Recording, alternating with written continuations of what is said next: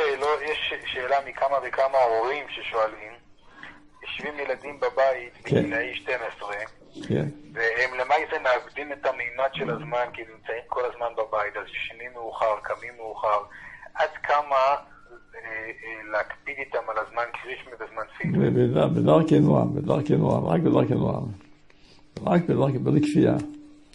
כן, אבל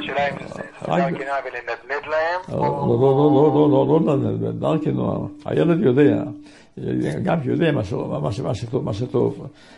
אז צריך לתת לו עידוד שירצה. לא- עידוד, עידוד שיהיה לו חשק. שיהיה לו חשק. אם בכפייה, אז זה הפוך, זה לא משפיע בכלל. כי זה גורם ריאקציה. כפייה.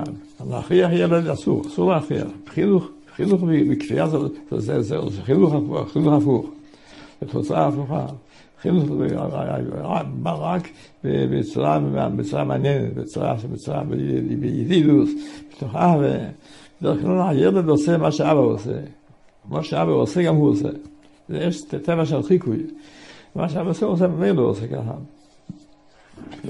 אם מכריחים אותו, אז יש התוצאה היא הפוכה.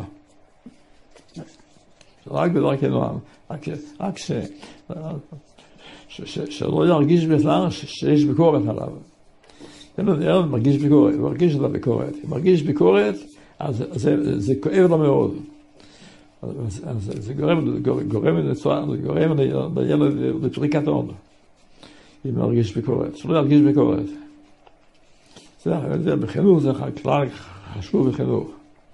שלא ירגיש ביקורת עליו. זה הכלל. יישר כוח. כן.